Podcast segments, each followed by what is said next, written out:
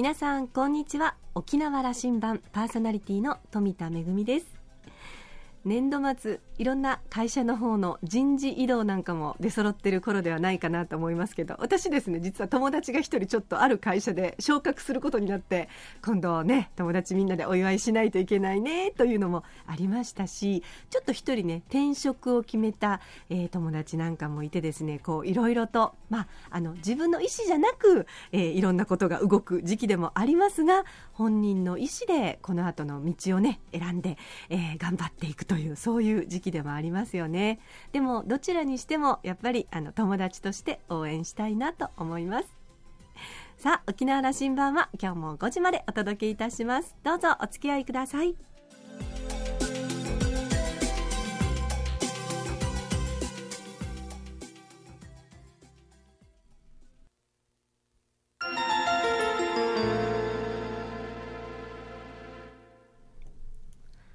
那覇空港のどこかにあると噂のコーラルラウンジ。今週は北中城村長の荒垣邦夫さんとラウンジ常連客で沖縄大学地域研究所特別研究員の島田克也さんとのおしゃべりです。荒垣さんは1956年北中城のご出身です。日本大学を卒業後北中城役場に採用。2004年の村長選挙で初当選現在3期目を務めていらっしゃいます。北中城には約1年後に、え、大型ショッピングセンターイオンモール沖縄ライカムがオープンします。元アメリカ軍の合わせゴルフ場跡で造成工事も進んでだんだんとその大きさが実感できるようになっています。このショッピングセンターのオープンは中部一県における流れを大きく変えると言われています。北中城のまちづくりの計画もこのショッピングセンターとの連携などどのように取り組むかが重要なポイントとなります。村の将来にとって大切な時期だということが伺えます。そして荒垣村長が示すキーワードに観光健康環境そして防災を挙げておりその推進に向けて北中城ブランディング事業を展開しています。さあそれでは島田さんとのおしゃべりをどうぞ。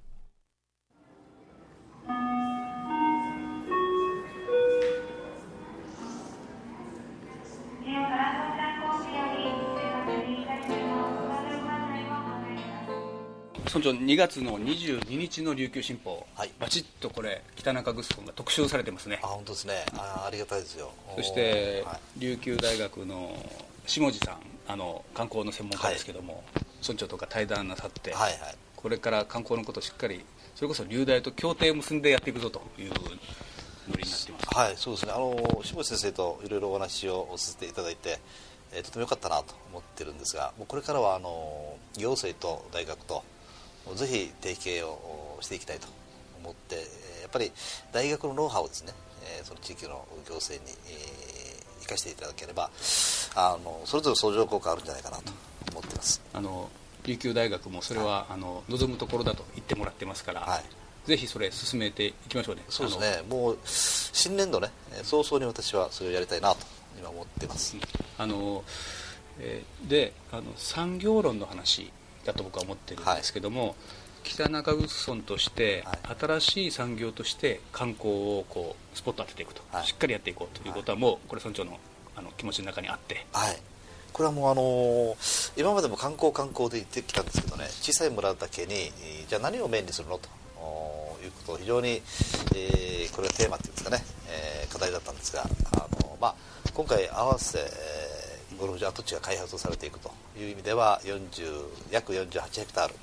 を一つの町として、えー、開発をしていきたいというふうに思っていますのでそういうこれから開発する町と、えー、既存のその村のその農村地帯と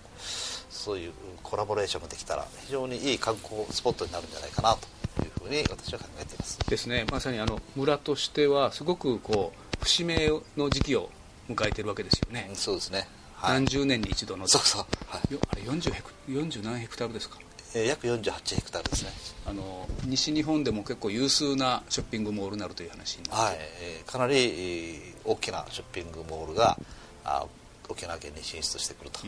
いうふうに、計画ではそうなっています。でこのモールっていうのが既存のそのショッピングセンターではなくてですね、えー、観光モールっていうんですかね。えー海外から人を誘客誘客してくるという構想を持っているということなんででそれはまさに、えー観光とね、えーつなげていかなきゃいかないだろうと思って私としては。地地元としてはそことの連携ですよね、はいはい。あのラジオ聞いてる人ここすごく関心あると思います。その、えー沖縄市と北中城村のあの境のあのはい。ライカムのあの一帯、はい。旧合わせゴルフ場があったところ、はい。今もう工事造成が入って何ができるのかなという感じですよ。そうですね。あのこの1年間で、えー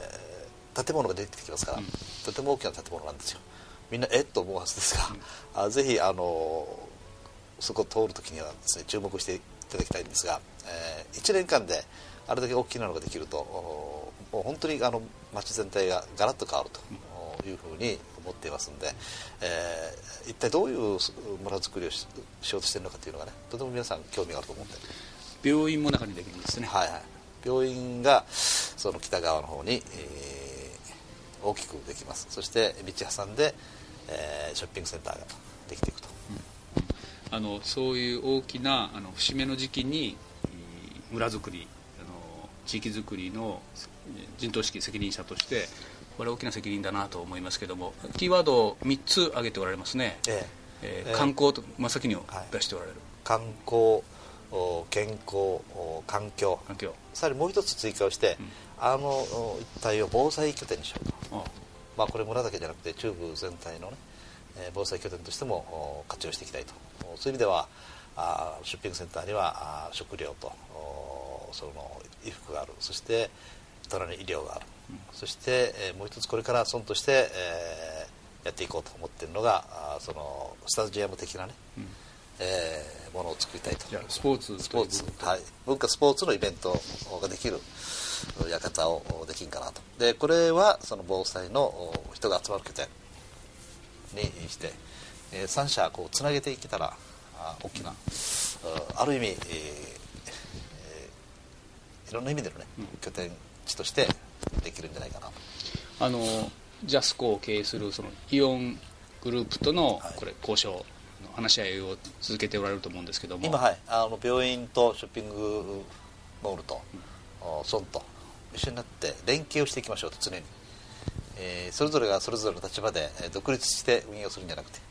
えーこの48ヘクタールうんこれから、まあ、住宅地もできていきますけども全体をその一つのお町としてね見て、えーみんなで考えていこうと。うん。いうふうに今投げかけて皆さん OK というふうに言ってますんで。そうですよね。あの融合うんなんていうかなこのその地域にねポコーンとそこだけ出てきてあの作られたらあまり面白くはないですよね。面白くないですよね、これあの沖縄列島からするとへそ的な位置にあって、はいはい。とても場所的にはいいとは思うんですよ。ただあの小さな村にねそれが果たして、えーいいのか悪いのかという議論は当然あって、えーこれはまあ将来の皆さんが判断するんでしょうけども私の思いとしてはやっぱりそこは中部県域をね、うん視野に入れて、えー近隣町村を巻き込んで特に沖縄市さんとのね、えー連携そして多丹町さんとの連携というのはあとても重要だろうと思っています、その中でできてくるこのショッピングモールを有効に地域に機能させていこうと、はいはい。うん。うん。だからこう逆にその我々その自治体からね企画を提案していくこのショッピングモールにもその医療施設にもねどう連携していくのかといけるのかとこういうミーティングする場みたいなことが必要になってきますな。そうですね、うん。これをぜひ作っていきたいなと。思ってます、で来年のお4月にはまあ、来年の春にそのショッピングセンター。早ければ4月にオーププンするというオープことが、ンの今予定をしています。うん。で、まあ、病院施設があー再来年の春というふうになっています。という大きな節目を迎えるあの北中城村ですけども、はい。で私も実は関わらせてもらっていて、はいはい。ね。北中城ブランドをどう、はい。あの構築していくかと、はい。うん。あのえっ、とあの北中城祭りでこれもあのだいぶ多くの人に知られてきてますけどもミス北中。はい。これはいいじゃないですか、はい、とてもですね、えー皆さんが評価を得ておりまして、えー対象があー80歳以上の女性おばあちゃんたちですね、えーで当初はねまあ今は何回目かな56回になるんですけどね。当初は非常に込み思案で誰も出てこなかったんですが、うん、一度やったらやめられないということで非常に元気に、えー、なって次から次とじゃあ候補者もまだまだ、はい、出てきてで,、はい、で V2 だったんですよね。全国で、えー、あの女性の平均年齢長寿。はい。えー、っとねこれは5年おきに調査を国の方がやるんですけどもね、5年前も89.3歳、今回も89歳で、うん、えー、連続で女性長寿日本一と。やっぱり意味がだからここであの伊達にミス北中城が80以上である意味ではなくて本当にその意味なんだ。はいそういう意味なんですね。だからとてもこれはあの誇りあるというんですかね。えー、全国にのブランド化できるんじゃないかと、うん、で健康ということのキーワードにもこれつながっていくし、はい、であのそれでやっぱり村長このことをおっしゃいますね。えー、っとこうあの癒し文化北中のイメージはねこうあの品格のある品位があることをこう重んじていきたいんだと、はい、あんまり声高に言うとあのだけどもいつもそっとおっしゃるでしょ、はい、あの小さい村なんですけどね、えーそこはとても私はその癒される場所だと思うんですね。村民の皆さん大変穏やかなんで。えそういう意味ではあんまりそのちまちましたこと考えずに心豊かにそしてあの品位のあるね。村づくり。品位ね。品位品格っつったら、この時この時代にいいですね 品位豊かなんですよ。だから基本的に豊かなあの土地でね、はい。で歴史もあってね、ずっと文化がこうあの重なってきたということがあるので、今のお話ができるんですよね。うん。だからその素地はもう十分あると思ってるんですよ。だからあんまりギスギスしたね、うん、えー、人がぶつかり合うようなその地域づくりではなくてただやればいいっていうんじゃなくてねやっぱり人を思いやるそう優しさがあった村づくり。そしてその上にプラスあるは品位のあるねえー、村づくり村民がそういう意識を持ってもらいたいなと。そういうあのあ、まあ、その歴史の上に成り立った町そのブランドでも世界遺産を歩く村、えー、北中城村とい。うことも、はい、これ村長の名刺にもありますね。はい。今回あの商工会さんのブランディング事業の中でこれができたんですけどもあとてもいいそのロゴだなと思って、うん、えー、私も感心していますまあ、あのうちの村には中楠城跡もありますし中村家もあると。そういう意味では小さい村にはその国指定重要文化財があるし、えー、いろんな文化財があると。そういう意味ではあ世界遺産を歩く北中城と。いうイメージはとてもいいなと。実際にこのところはあまり知られてなくてですね、はい、小京都ですよ。そのその首里城の会話の首里の雰囲気は、僕はまあみんな知ってるんだけども、はい中城城の城下町がそこにあって、はい、そのムードは残っていますから。残っていますよね、うん、それ知られてないので、これはちゃんと伝えればねみんな散歩しに来たい。そうですね。それと、はい、あの今沖大の学生たちに聞くと、北中といえばとカフェに行きたいと。ああはい。そうなんですよ。意外とですね一つのブランドになってるんですよああそうですか。若い人たちには、うん、ああの結構個性あるカフェ多いんですよですからね、えー、PR してないんだけども結構いらっしゃると。あので緑の中にね、うん、那覇から近いのに、で,、はいはい、でおいしいのが食べれて、はい、であのいくつそれがいくつもあるんで、競い合ってるんで、はい、あの楽しみに行くということになってる、あの、はい、僕らの世代それあんまり知らないんだけども20代30代の皆さんカフェに行こうとなってそれまた女性がそうなんです。女性が多いんですよね。ですからねあの周囲は沖縄市さん宜野湾市さん北谷町という割と都市部に囲まれた小さな村ですけどね、それが非常に緑が多くてオアシス的なね空間になっているそれはやっぱり、えー、大変素晴らしい地域じゃないかと思ってるんですがなかなか住んでる人がね、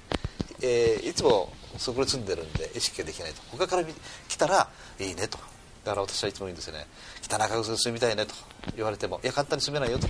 うちは品位がね、えー、ないと住めないよと こういう冗談を言ってるそういうブランドにしていきましょうか。あ、はい。あのか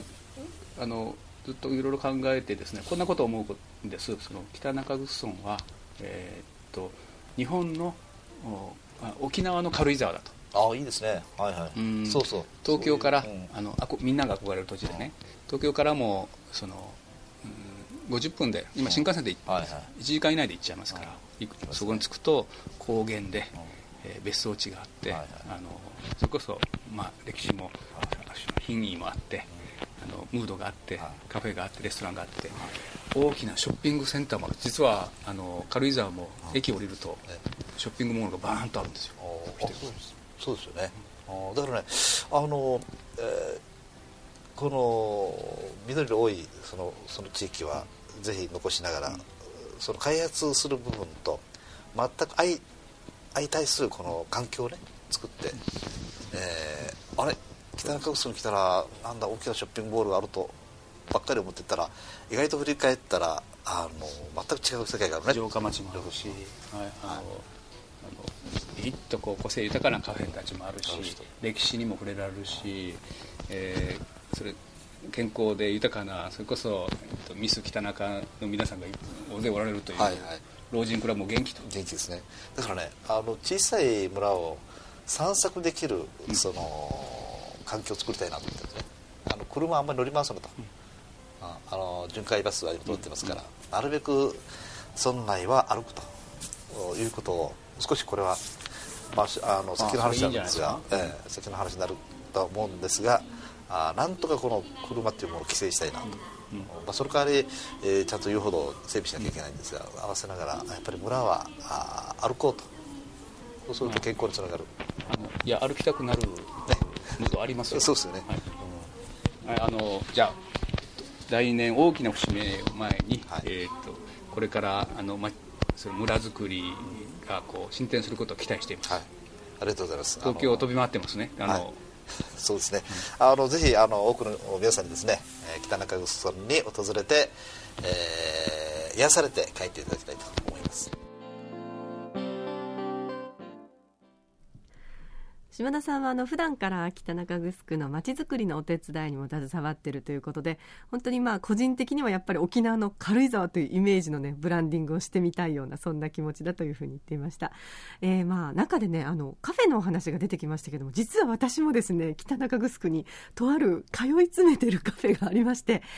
パンがですね本当に美味しくてもういつも女性でいっぱいで予約しないと、ね、入れないところなんですけれども、えー、休みの日にですね行って美味しいパンをねゆっくりいただいてそしてあのちょっと高台にあるのでそこから景色を眺めてのんびり過ごすと本当にねあの癒されるんですよね。でこういったカフェが実は点在してまして隠れ家カフェをこうね巡るのも、えー、北中城を歩く楽しみだったりしますけれどもねあの北中城は観光サイトを持ってまして北ポというのがありますのでぜひあの興味のある方はこちらも覗いてみてください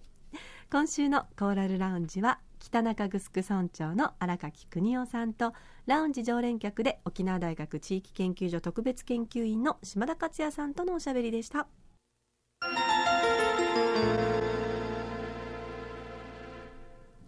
めぐみのあしゃぎだよりのコーナーです。先日国立劇場で、えー、歌者の入江明宏さんの独演会がありましてその演出のお手伝いをさせていただきました「族」というタイトルなんですが あの民族性の族なんですよね、えーまあ、歌やそれからお芝居の中の、えー、音楽を通して沖縄のこう民族性を表現しようというちょっと実験的なあの舞台だったんですけれども、えー、私たちはアーキーさんと呼んでますが甘い声でとっても素敵な方です。であのもともと古典だったり民謡だったりお芝居歌劇の自由体あのいろんなことをやってますのであの、まあ、あのこの独演会の中でもね例えば10分ぐらいの古典曲をですねこう一人でじっくり歌い上げる観客も一緒にこう緊張感を強いられるようなものがあったり、えー、お芝居の方は怪談があったりそれから私はとってもあの感動したのが「えー、キープゾーという曲だったんですけれどもこれはですねあの家島の方に伝わるあの音楽で、えー、キープゾーというのはもともと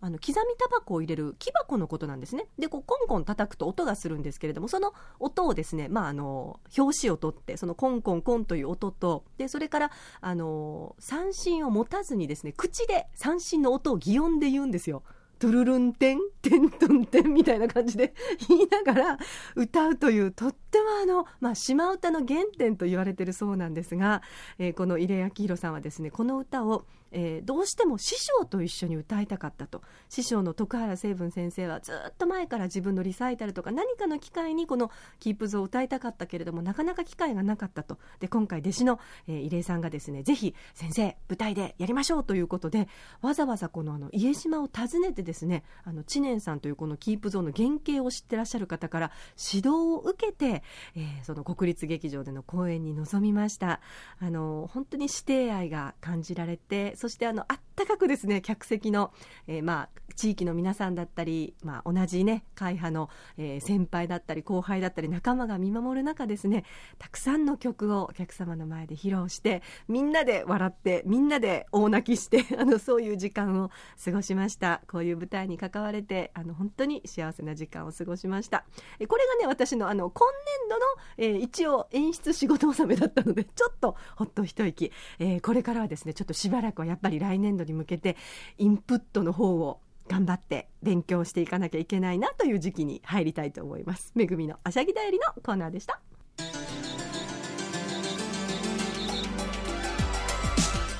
沖縄羅針盤では皆さんからの番組へのご感想やリクエスト曲などメールでお待ちしています。宛先は864アットマーク r 沖縄 .co.jp 864アットマーク r 沖縄 .co.jp です。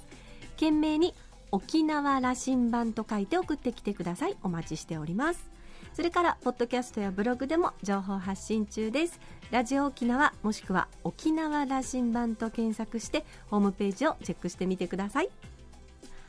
沖縄羅針盤今週も最後までお付き合いいただきましてありがとうございました。そろそろお別れのお時間です。パーソナリティは富田恵でした。それではまた来週。